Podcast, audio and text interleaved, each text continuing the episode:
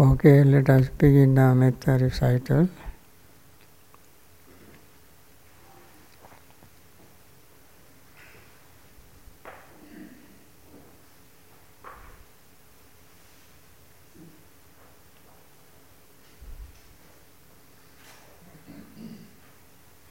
May all beings be happy and secure. May all beings have happy minds. Whatever living beings there may be, without exception, weak or strong, long, large, medium, short, subtle or gross, visible or invisible, living near or far, born or coming to birth, may all beings have happy minds see another. No despise anyone anywhere. Neither from anger nor ill will should anyone wish harm to another. As a mother would risk her own life to protect her only child, even so towards all living beings, one should cultivate a boundless heart. One should cultivate all the world heart of boundless loving friendliness above, below, and all around unobstructed, without hate or resentment, whether standing, walking, sitting, lying down, or whenever awake. One should develop this mindfulness. This is called divinely dwelling here, not falling into erroneous views, but virtuous and endowed with vision, desires for sensual pleasures. One comes never again to birth in the womb.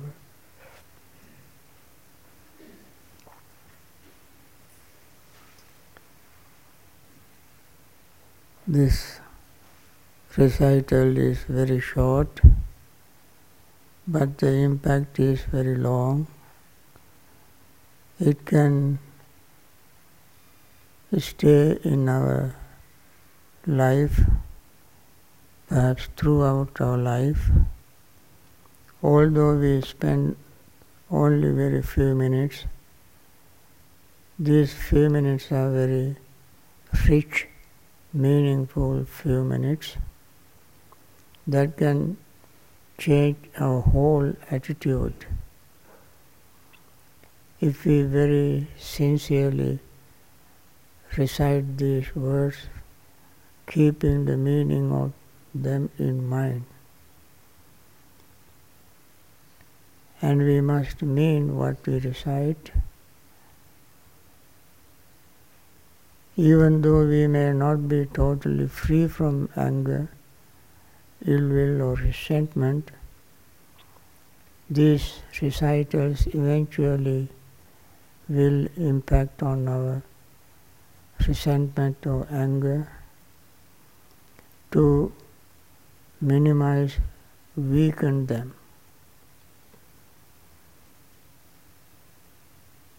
We not only develop this mindful metta thoughts in our mind, but we also wish others not to have ill will towards others.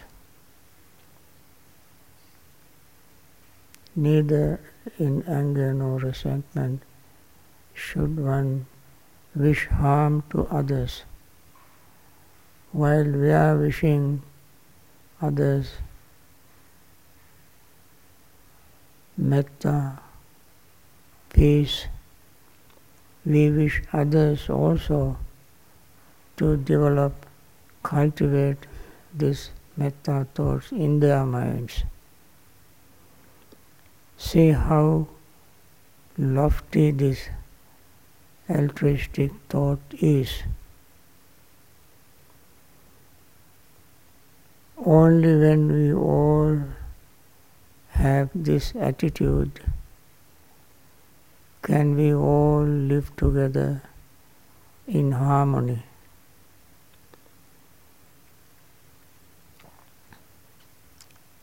Metta practitioners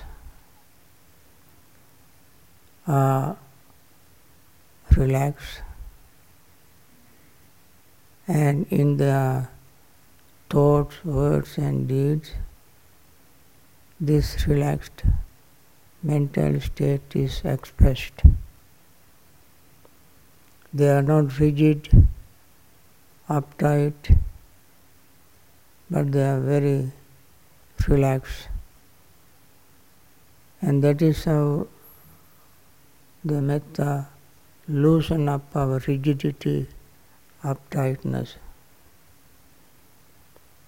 This all begin in our mind. Even physical rigidity is caused by mental states. When the mind is either stunned or fear stricken or something traumatic happened, not only the mind but even the body becomes stiff, rigid, uptight. So we first have to understand everything in our entire life is guided, directed, and controlled by our mind. So the mind is the most effective instrument in our entire life. It is this mind that we want to purify, clean, in order to live a quality life. Quality life doesn't come from material achievement, material things around us. We may even bury it in gold and silver and material things, and still the mind, if it is not relaxed and peaceful, no matter how much wealth we have around us, we remain unhappy and full of suffering. As I mentioned several times, we honestly must be full of metta for our own peace, protection, and good health. With that stand, we can wish others to be healthy, peaceful, and happy. While causing numerous things to make us unhappy or sick, we cannot wish others to be happy and healthy. So, even though it is not very easy to practice metta, with some difficulties, we must practice it. Even uh, hard as rock can be melted in, in intense heat. Similarly, even though sometimes our heart is hard,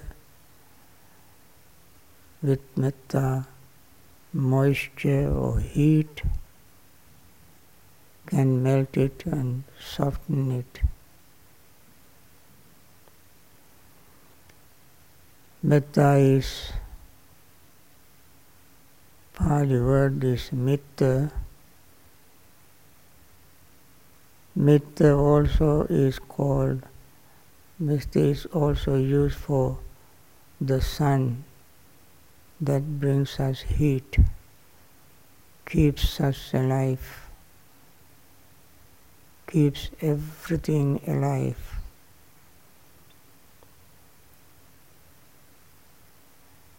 Heat of the sun pervades everywhere without any discrimination. Similarly, metta warms the heart of everybody without any discrimination. Whoever practices it can benefit from it.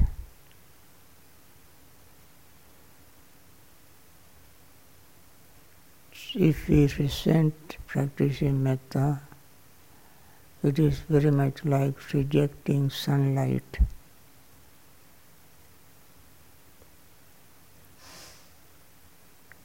So the word metta has very deep meaning.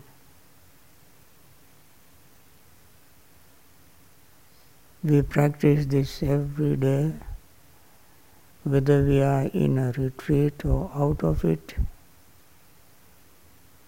As Buddha said, every waking moment,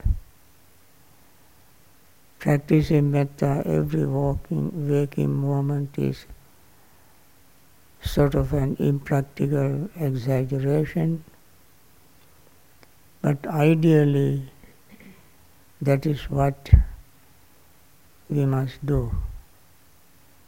We always cannot be ideal persons, ideal meditators, but we strive hard to become ideal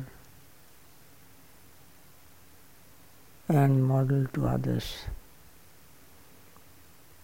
In families where parents practice metta, children are very healthy and emotionally stable. If they don't exp- don't practice metta and simply go on bickering and fighting verbally, then the atmosphere at home is very unpleasant, unfriendly, tensed, and children pick it up very quickly as a sponge, absorb the environment, tension in the environment.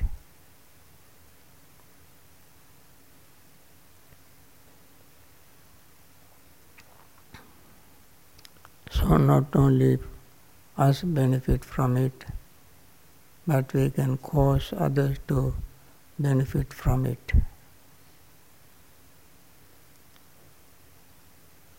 And also when we practice mindfulness with metta, mindfulness practice becomes very beneficial and effective and results would be very quick.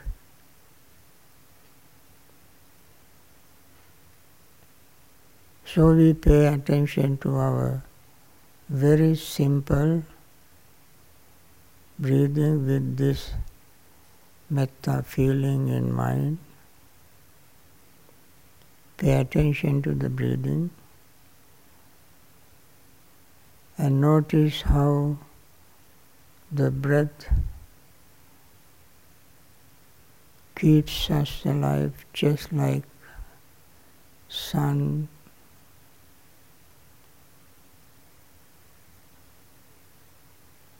bringing us insight into the reality of impermanence.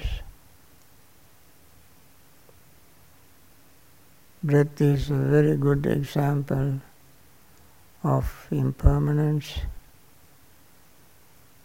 If the breath is permanent, we have to breathe only once in life. It doesn't happen that way.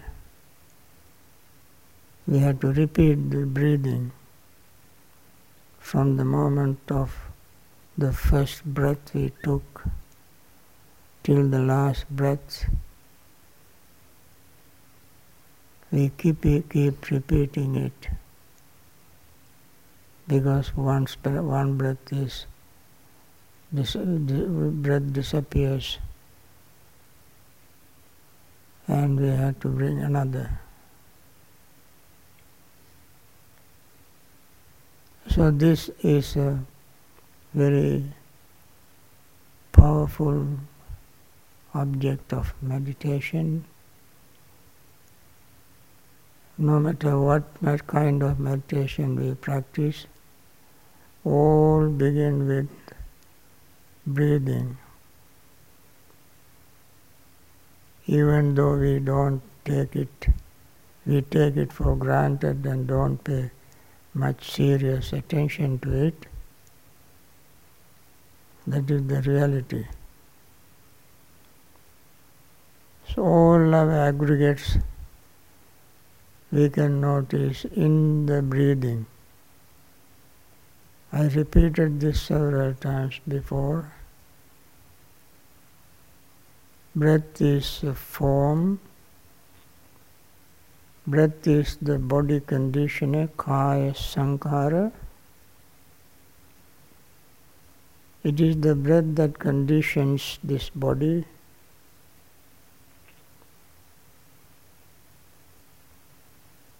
Because it is the breath that brings oxygen, that discharge or dispense through the blood circulation all over our body, every tiny little cell, every tiny little neuron, every atom, molecule in our body needs oxygen to survive. Therefore, the breath is the real body conditioner, and therefore it is a body. We cannot breathe consciously without feeling. So the breath has feeling. As we breathe in and out, we feel the feeling. We are aware of it. We are we perceive it or recognize it. This is our perception. We pay attention to deliberate attention to it. Manasikara. With deliberate attention we breathe in and out. Therefore, that is volitional formations. We have to be conscious to notice all this. That is our consciousness.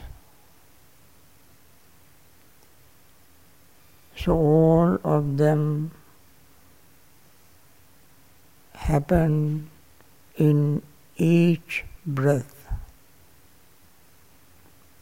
Even though we cannot separate them, we talk separately but experience together. All of them are in one bundle, one breath. In it, we can see the other most essential characteristic or component of mindfulness that is impermanence.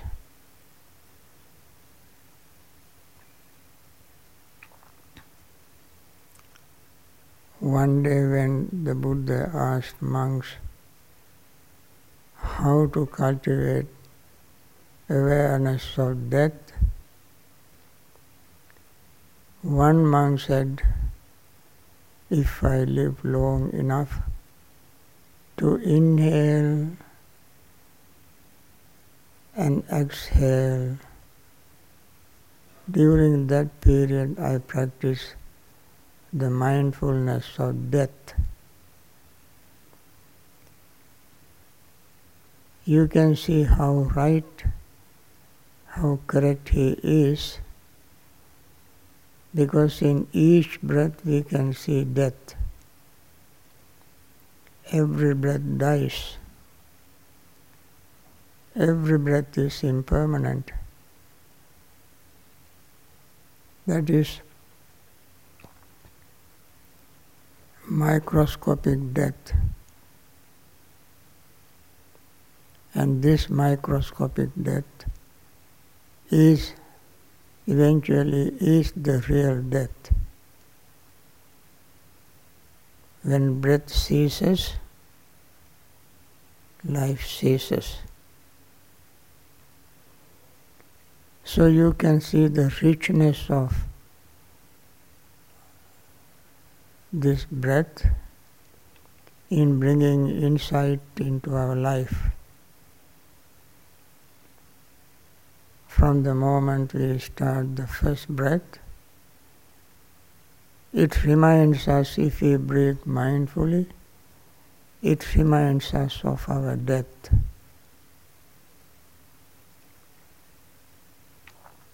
But we are very smart to ignore it and forget it. That is our ignorance. So long as we ignore them, ignore this reality, we are ignorant. So we want to be mindful in order to bring us understanding to eliminate this ignorance. So we keep paying mindful attention to our breathing.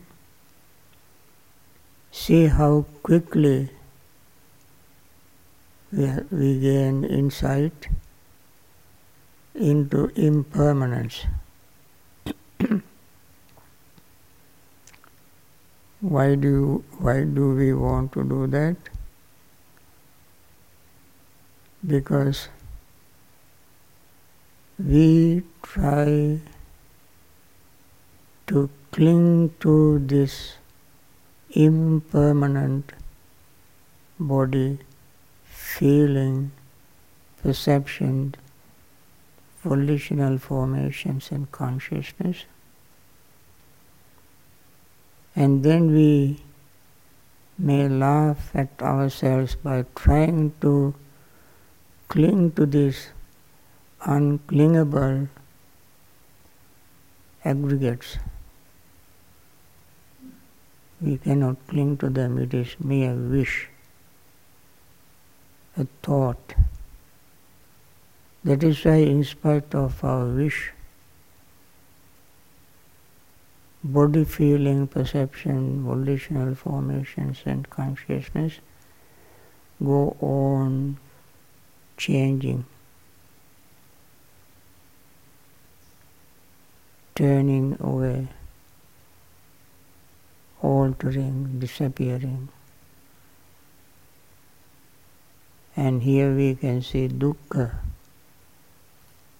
not being able to hold on to something is dukkha, suffering.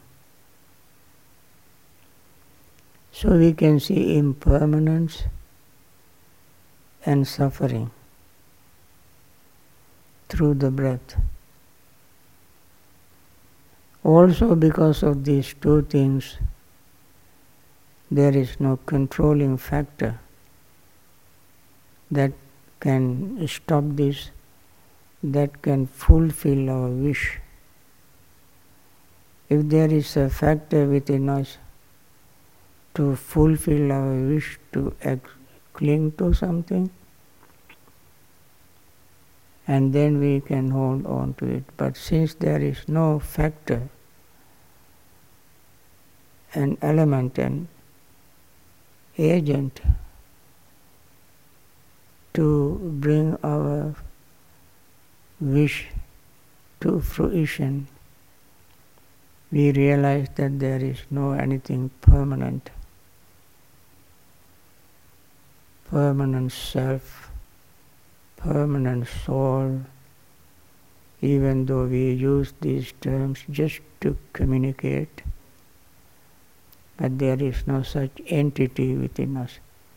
All this we experience all this we see very clearly, then the mind would be ready to let go of our greed, let go of our hatred, let go of our ignorance.